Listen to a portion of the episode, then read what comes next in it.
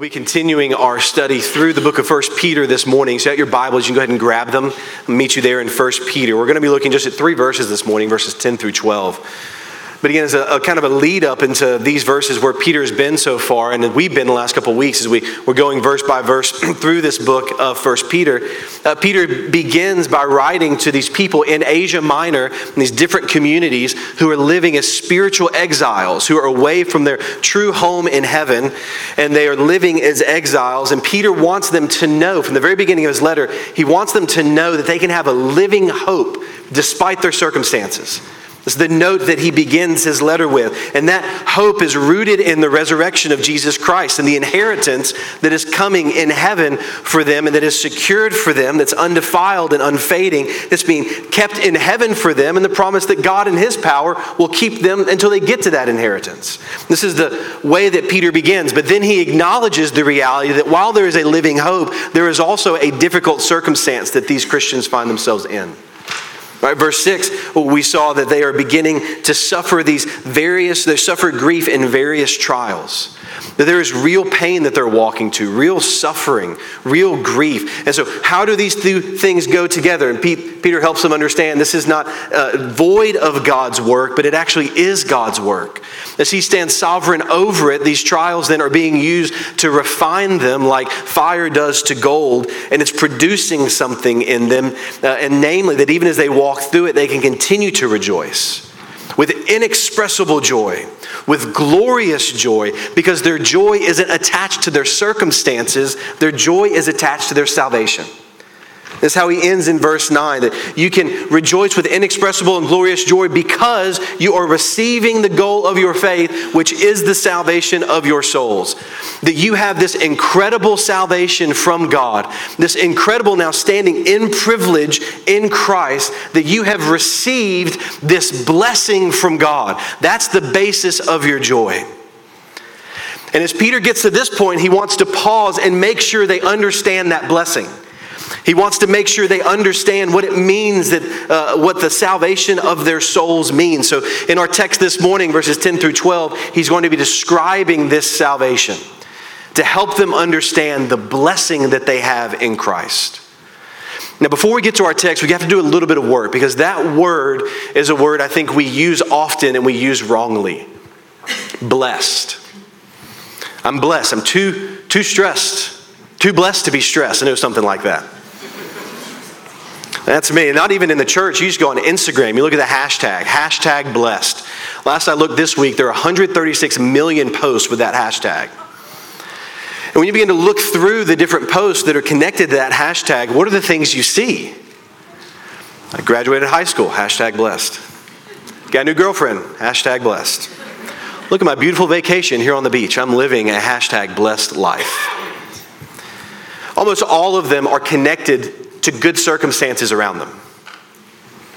And maybe that's how the world understands what it means to be blessed. Oh, my friends, Christians often aren't much different.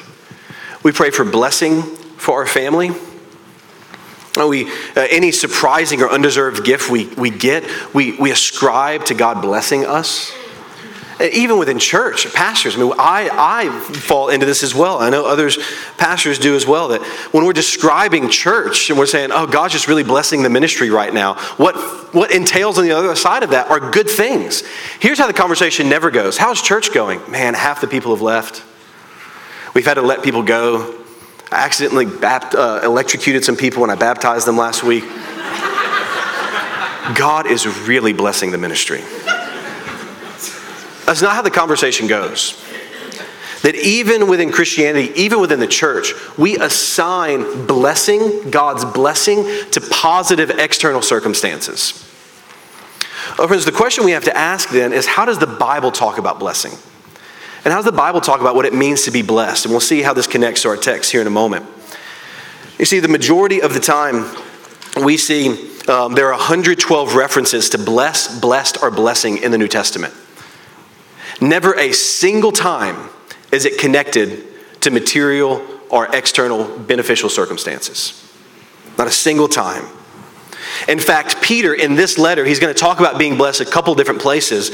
1 Peter 3:14, he tells them this is what it means to be blessed to his uh, those he's writing to. But even if you should suffer for righteousness, you are blessed. 1 Peter 3:14.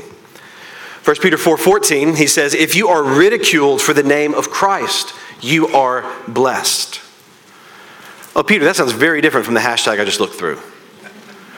Well, how does the Bible describe it? Peter's touching on a thread that the Bible describes when it talks about blessed and blessing. There's three kind of general categories as you look through um, what it means to be blessed. One way the Bible describes being blessed is that we are blessed in obedience. Blessed in obedience. It doesn't mean that when we obey, God blesses us. It means that when we obey, we live a blessed life. It's not that, that we then do things for God to give us what we want, it's that to experience blessing, live a faithful life.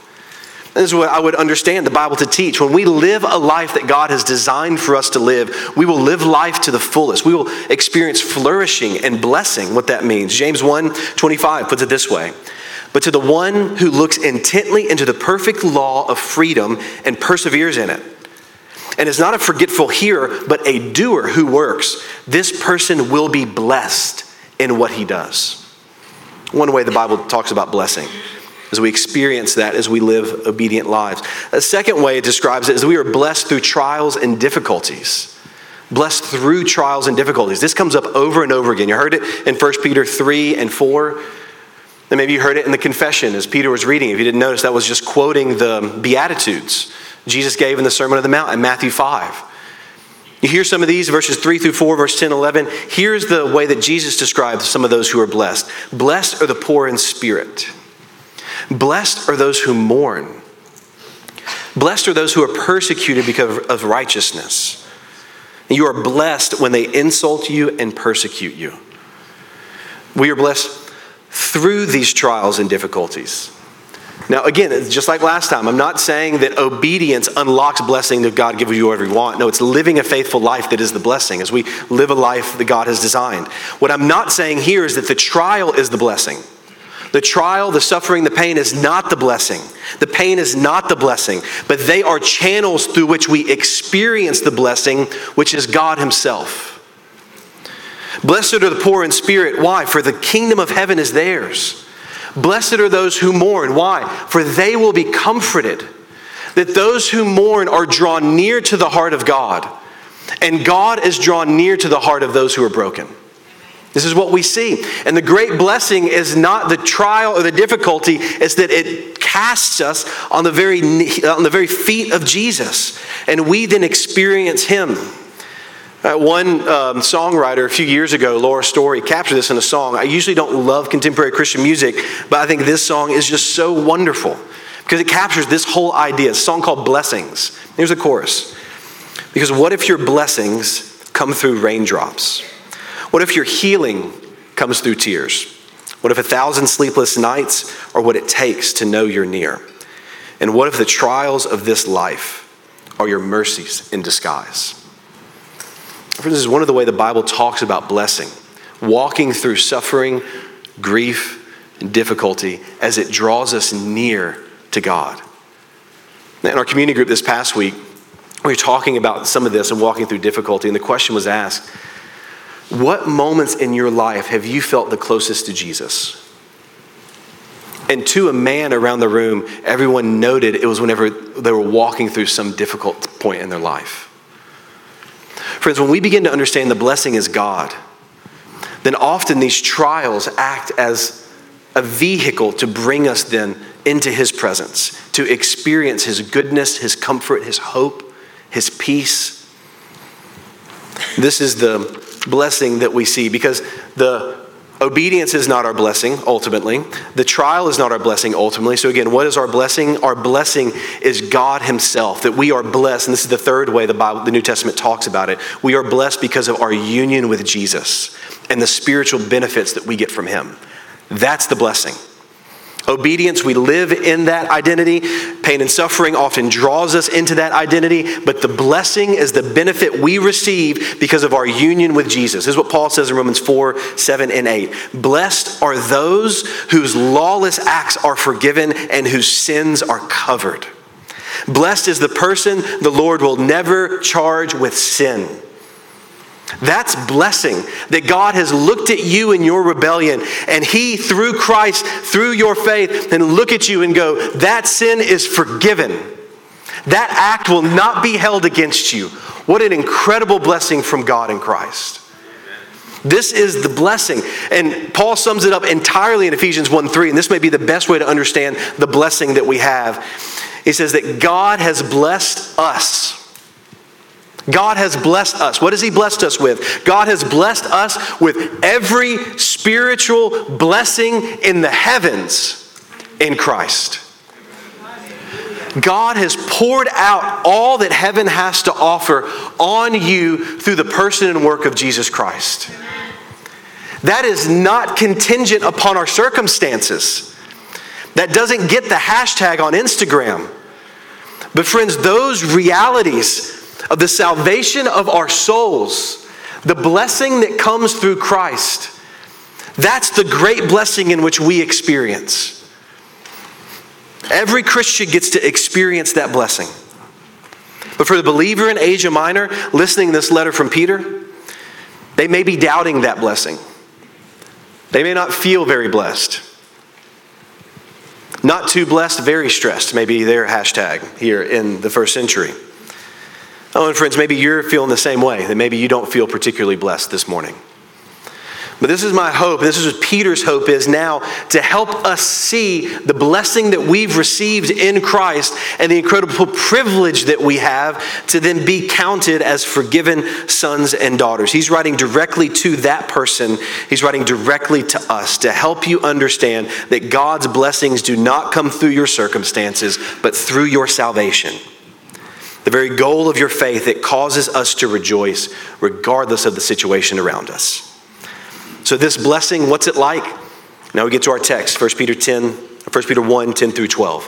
What's this blessing like? Peter shows us two things this morning. He shows us that prophets sought to understand it. You see verses 10 through 12a. And then we see that angels long to see it. Second half of verse 12, 12b this blessing in Christ, the salvation of our souls. Prophets sought to understand it, and angels longed to see it.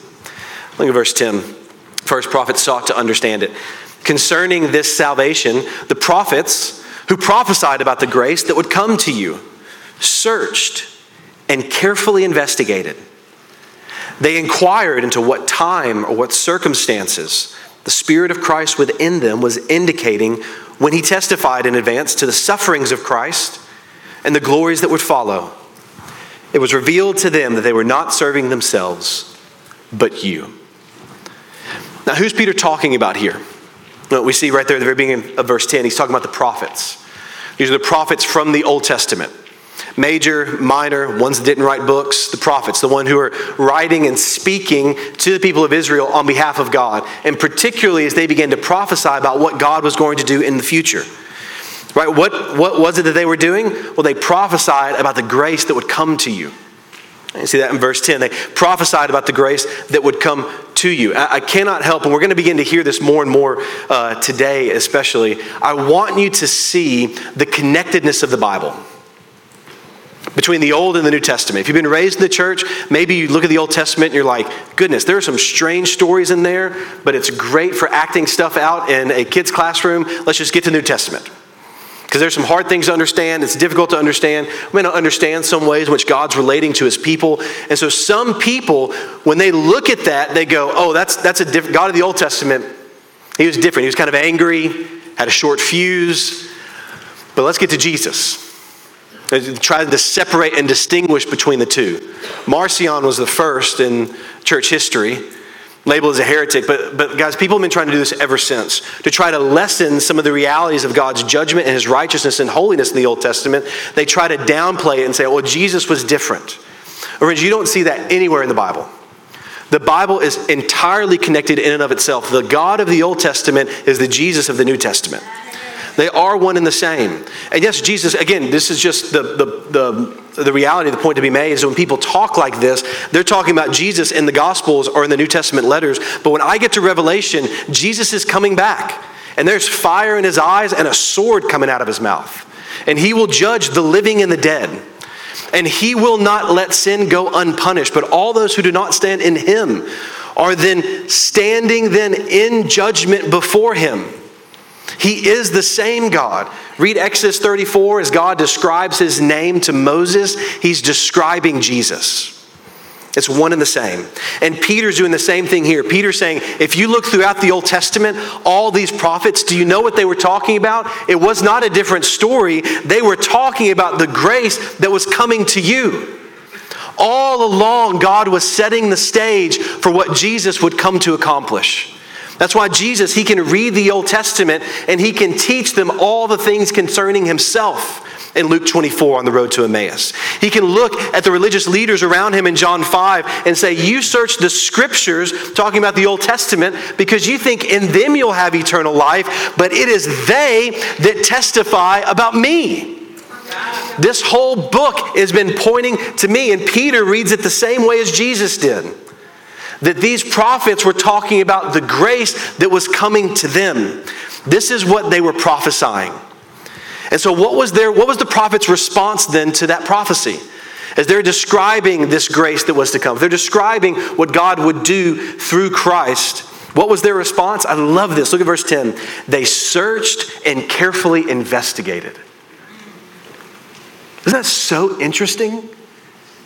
Isaiah, Habakkuk, Jeremiah, Moses, the first prophet.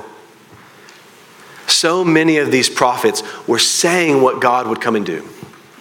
Moses, Deuteronomy 18, there's going to be a greater prophet than me that's going to come. Isaiah and Isaiah 53, there will be a suffering servant that will be exalted. They're writing these things about Jesus, but they're looking, staring, investigating, wondering who is this exactly? When will it happen? They're investigating. They find themselves wanting to know what God is up to. And they were inquiring, verse 11, into what time and what circumstances this would all happen. Investigating, wondering, seeking to understand what it is they're saying, the prophecies of this grace that had come to these listeners in 1 Peter and to any Christian today. They sought to understand it. They wanted to know the time and the circumstances that the Spirit of Christ within them, again, you see the activity of Jesus and His Spirit in the Old Testament. It was the Spirit of Christ within them that was indicating when He testified in advance to the sufferings of Christ and the glories that would follow. Uh, this is what they were investigating, trying to figure out the time and the circumstances of what God was to do, when He was going to do this. We see this in Daniel 12, verses 6 through 13. Daniel's asking God, when's this going to happen? In Habakkuk 2, 1 through 4, Habakkuk asking a similar question. And God tells them, it's not your time to know. He doesn't answer their question. But these prophets are getting glimpses of what God is doing. They don't quite have the full picture. Now, this is what any good movie trailer does. Is as you watch a movie, this trailer before the movie comes out, they want to show you these glimpses and different scenes of the movie to pique your interest, but they don't want to tell the whole story. A bad trailer tells you the whole plot of the movie in the two minute trailer. A good trailer gives you small little glimpses, piques your interest, makes you want to go and see what's going to happen whenever the movie comes out. Now, what a trailer does that the prophets didn't do is a trailer tells you, coming April 19th to your theaters. This is exactly what the prophets wanted to know. They get these scenes and these glimpses, and they want to know when's it going to be revealed, and God doesn't tell them. They had these scenes, again, just like uh, the, the trailer for the final Star Wars movie. A wonderful trailer. So much intrigue. What's going to happen to Rey?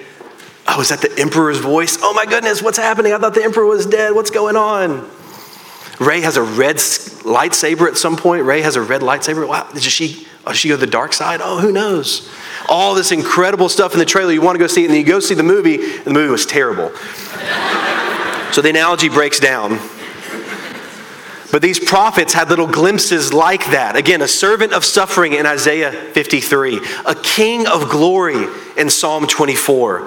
This king that would ride in on a donkey in Zechariah 9. This king that was pierced and forsaken in Psalm 22, but yet wasn't abandoned in death and did not experience decay in Psalm 16. These glimpses that they saw of grace, they had a picture of the glory and they had a description of the suffering, but there were so many that missed the necessity of the suffering. They could get the glory, but they missed the suffering. And this is why so many in Israel miss Jesus. Because they expected this king to come in and restore Israel back, like in the days of David and Solomon, to free them from Roman tyranny and to rebuild and live in this incredible Jerusalem, this incredible Israel. And Jesus comes in and he's on a donkey and he's crucified. And this wasn't just the people of Israel, this was his own disciples that didn't get this picture. Again, Matthew 16, right after Peter had just said, You are the Christ, and Jesus was like, Peter, you got it, man. That's from God Himself, and on this rock, I'm going to build the church. Like three sentences later, Jesus looks at him and calls him Satan. This is just classic Peter. He just can't help himself, it seems like. Why did he call him Satan? Well, because Peter didn't understand the necessity of suffering. Matthew 16, 22, Jesus was describing the need for him to die and be raised again. And Peter pulls Jesus aside and rebukes him. So, not a good decision, Peter. And here's his rebuke Oh, no, Lord, this will never happen to you. You won't be killed. And Jesus turned and told Peter, Get behind me, Satan. You are a hindrance to me because you're not thinking about God's concerns but human concerns. It hadn't sunk in for Peter yet. He could boast in the Mount of Transfiguration as Jesus' glory was expressed and he got to experience it, but he still could not fathom the Mount of Calvary. So, the night whenever Jesus was betrayed, the soldiers came to take him in. What did Peter do? He pulls his sword out and he starts swinging. And he's obviously not a very good shot because he just takes off a guy's ear. He didn't kill or really wound anybody except for taking off this guy's ear. And Jesus picks up the ear and puts it back on the guy's head, which, again, just would have been incredible to see. But Peter didn't understand that the glory of Jesus had to happen after the suffering of Jesus. And that had been talked about throughout the Old Testament. Peter drew his sword to rescue Jesus, but he had failed to know that Jesus was on his way to rescue him. The Christ of glory is the Christ of the cross. And those who follow him will walk a path of a similar pattern, a cross shaped life. But that life, friends, it leads to glory, it leads to an inheritance. That cross, just as with Christ, leads to a crown. The prophets wrote about this, but they did not understand it. You see, they weren't writing for themselves. They weren't writing even for their generation, right? That's what Peter says in verse 12. It was revealed to them that they were not serving themselves, but you. They were serving you as they wrote about what? The sufferings of Christ and the glories that would follow. And you see the order of things his suffering and then his glory. This is the story of the entirety of the Old Testament, and the prophets couldn't understand it entirely. As Mike read earlier in Matthew 13, this is what Jesus said in verses 16 and 17. Blessed, can you hear that word again? Blessed are your eyes because they do see. Blessed are your ears because they do hear. For truly I tell you, many prophets and righteous people longed to see the things that you see but didn't see them, and to hear the things that you hear but didn't hear them. These prophets sought to understand what these listeners in 1 Peter, and friend, what if you're here this morning a Christian, what you experience. They sought to understand it. They talked about this gospel of grace, this story of grace. They could not understand it entirely. You are blessed as you've heard and seen for yourself. Friends, there is a unified story of grace from Genesis to Revelation. It is one story that God begins and that He completes, and it culminates in the person and work of Christ. These are not just disjointed stories that don't somehow go together, but are really good for Sunday school activities. This is a story of redemption, a story of grace that God is unveiling from beginning to end, and it all leads to Jesus. Every promise, every prophecy, every type, and every shadow, all setting the stage and testifying about the person and the work of Jesus Christ. We see this all the way back in the beginning who Jesus was, even in the Old Testament. That in Genesis 1, he was the Word that was creating. In Genesis 3, he was the promised serpent crusher whose heel would be bruised. In Genesis 6, he was the ark of Noah, and anyone who hides themselves in him will be safe from God's wrath and judgment outside. In Genesis 12, he was the promised son of Abraham, whose blessings would flow to all the families of the earth. In Genesis 22, he was the ram caught in the thicket who would die in your place. In Exodus 12, he was the Passover's lamb whose blood was spilled so that death would pass over you. In Leviticus, he was the entire sacrificial system that made it possible for a sinful humanity to once again enter into the presence of a holy God. In Numbers 21, he was the serpent that Moses lifted up on a pole so that anyone who looks at him and believes would find life. In Deuteronomy 18, he was the coming prophet that would be greater than Moses. In 1 Samuel 17, he was the unexpected warrior, the shepherd from Bethlehem that runs to the battle line to fight and defeat your greatest enemy. And his victory is then given to his people, even though we didn't lift a finger. In 2 Samuel 7, he was the promised son of David who would establish an eternal kingdom for his people. In Psalm 22, he was the one that was forsaken by God. In Psalm 23, he was the good shepherd. In Psalm 110, he was the Lord of David and the King of kings. In Psalm 118, he was the rejected cornerstone. In Isaiah 6, he's the Holy One who's seated on the throne that caused Isaiah to tremble and angels to burst out in song. In Isaiah 9, he was the promised child that would be born for you. In Isaiah 53, he was the suffering servant that was wounded and pierced for your sin so that you may be healed. In Jeremiah 31, he's the bringer of a new and better covenant. In Ezekiel 47, he's the river that flows from the temple that will bring healing to the nations. In Daniel 3, he was the fourth person in that fire with Shadrach, Meshach, and Abednego. In Daniel 7, he's the Ancient of Days. In Hosea, he was that faithful husband constantly pursuing his ever unfaithful bride.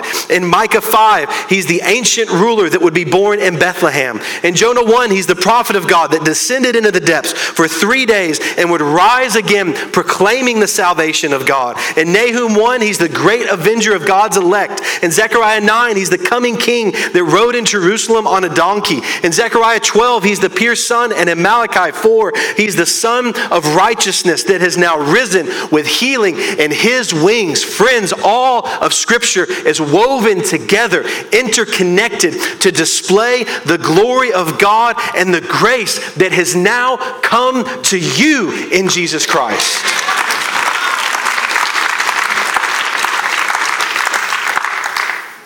This is one story of grace. The prophets searched and inquired and longed to understand what you have experienced the glory of God in the face of Jesus Christ. What a blessing. But to help his readers and us understand this privilege and blessing that we have in Christ, Peter shows us not only that the prophets sought to understand it, but he also shows us that the angels long to see it. In the second half here of verse 12, he said, These things have now been announced. The, these things he's talking about refers back up to the sufferings of Christ and the glories that would follow the, the uh, crucifixion and the resurrection and all that is entailed in that, the gospel. That these things then have now been announced to you through those who preach the gospel to you by the Holy Spirit sent from heaven. So, again, real quick pause. Peter's now saying that, that these believers in Asia Minor have believed in this gospel of grace, that the Old Testament has been leading up to the whole time. That they believe them how? Not through God just magically bringing in the, them into his kingdom, Not even just showing up in a vision, telling them the gospel they believe. They believed how? Through those who came and announced to them and preached the gospel to them. You hear this everywhere in the Bible that God is the Lord of salvation and He can save whoever He wants. But here is how, how God in His wisdom has set, deem, uh, deemed fit to be able to save people it is through your mouth, through us speaking, through us announcing and preaching and saying. That's how this gospel spreads. That's why Paul, again, in Romans 10, can say, Anyone who calls on the name of the Lord will be saved. But how can they call on the name of the Lord if they haven't heard? And how can they hear unless someone preaches? And how will someone preach unless someone goes? How beautiful are the feet of those who preach the good news. Because faith comes from what? Hearing. And hearing from the word of Christ. It comes through the announcement, through the preaching, through the saying of the gospel to you. And so we may look then at the prophets in the Old Testament or hear these preachers in the New Testament, and we may say, How was God working? Who, who was doing the work in the Old Testament and the New? And we may say, Well, it's the prophets and the preachers. And that's kind of right. But if you look in this text, who, where was the power for the prophets and where was the power for the preachers? Verse 11, it was the Spirit of Christ within them it was indicating when he testified in advance to the sufferings of Christ and the glories that would follow. Who's the he? The he is not the prophets, the he is the Spirit of Christ. It was the, God's Holy Spirit in the Old Testament working through prophets that was proclaiming this message. And here in the New Testament, these preachers were bringing the gospel, but where was the power found in them? They preached the gospel to you by the Holy Spirit sent from heaven. If you're going through our Acts Bible study, this is what we're looking at tonight in Acts 1. Jesus is going, wait, wait, because my spirit will come, and when he comes, he will then empower you to be my witness. It's his spirit that does the work. Not us, not our ingenuity, not our winsomeness, not how cool we are, not on how many followers we have on Instagram, not what our platforms may look like. The power for this ministry comes through His Spirit and His Spirit alone. And so Peter's writing here saying these are the things, this gospel, you now believe because it's been announced to you through these preachers who've preached this gospel to you by the Holy Spirit sent from heaven. And then he gives a little dash there and then gives this sentence. And in this sentence, I think it's overlooked, but it's one of the most, I think, beautiful and interesting sentences in the Bible, to me at least. Look here, the next sentence Angels long to catch a glimpse of these things. What are the these things he's talking about? I think it's the same these things at the beginning of the sentence, which again is referring back up to the sufferings of Christ and the glories that would follow. The gospel that God, through Christ, is redeeming a sinful humanity and a broken creation back to himself for all those who would believe in him. And those things, the salvation of your souls, not only did prophets seek to try to understand it. But Peter's saying angels long to catch a glimpse of it. They longed to be able to see, even for just a moment. I can't help but think that the song we sang earlier, the second verse, I think, is just honestly meditating on these verses. Crown him the Lord of life, or crown him the Lord of love. The second verse goes like this Crown him the Lord of love Behold his hands and side, rich wounds yet visible above, in beauty glorified. You hear the suffering and the glory. Rich wounds, the, the hands and the side of Christ, but they're visible from above. In the heavens, they can see these wounds, but in beauty, those wounds are glorified. No angel in the sky can fully bear that sight, but downward bends his wondering eye at mysteries so bright there is this image that Peter's painting for us here that angels have the ability to see what's going on in this world, right? Jesus tells us something similar in Luke 15. When one sinner repents, all of heaven celebrates. There's an understanding and acknowledgement of what's happening in this world. And as the angels stand in heaven around the throne, begin to look at what God has done for you in Jesus Christ, they find their necks beginning to crane to catch a glimpse at how that can be true. And what would drive God to do something like that? These sinless creatures who have experienced the very presence of God and cry and sing out, Holy, holy, holy around his throne, who've been used by him as messengers and by workers who inhabit the glory of heaven and have never known what it means to turn away from their Creator. These angels cannot wrap their minds around what God has done for you. A holy God, holiness that they understand in ways that we don't, a just God, a righteous God has moved heaven and earth to die for you to suffer for you, to take your punishment on himself, even though you were his enemy. God didn't wait for you to become save worthy. He came while you were his enemy. You made the choice that these angels hadn't. You rebelled against the king. You deserve the punishment. And yet, in his mercy and by his love, he has come for you. And now, for all those who believe in Jesus, he has poured the blessings of heaven on you. You experience what angels eagerly desire to see. They cannot fully bear the sight of all that God has done for you. Your sin, forgiven. Your guilt, canceled. Your enemy, defeated. Your life, secure. Your shame, removed. Your condemnation, gone. Your redemption, accomplished. Your freedom, fixed. Your adoption is final. You have now, while you were once an enemy, have now been brought into the family of God. There is a seat for you at his table. God has brought you near, and he calls you a son, and he calls you a daughter. Friends, angels may call him holy, but you get to call him father.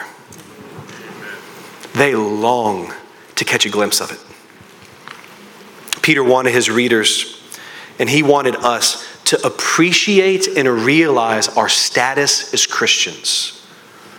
What does it mean that He has saved our souls? The incredible blessing that we now have in Christ.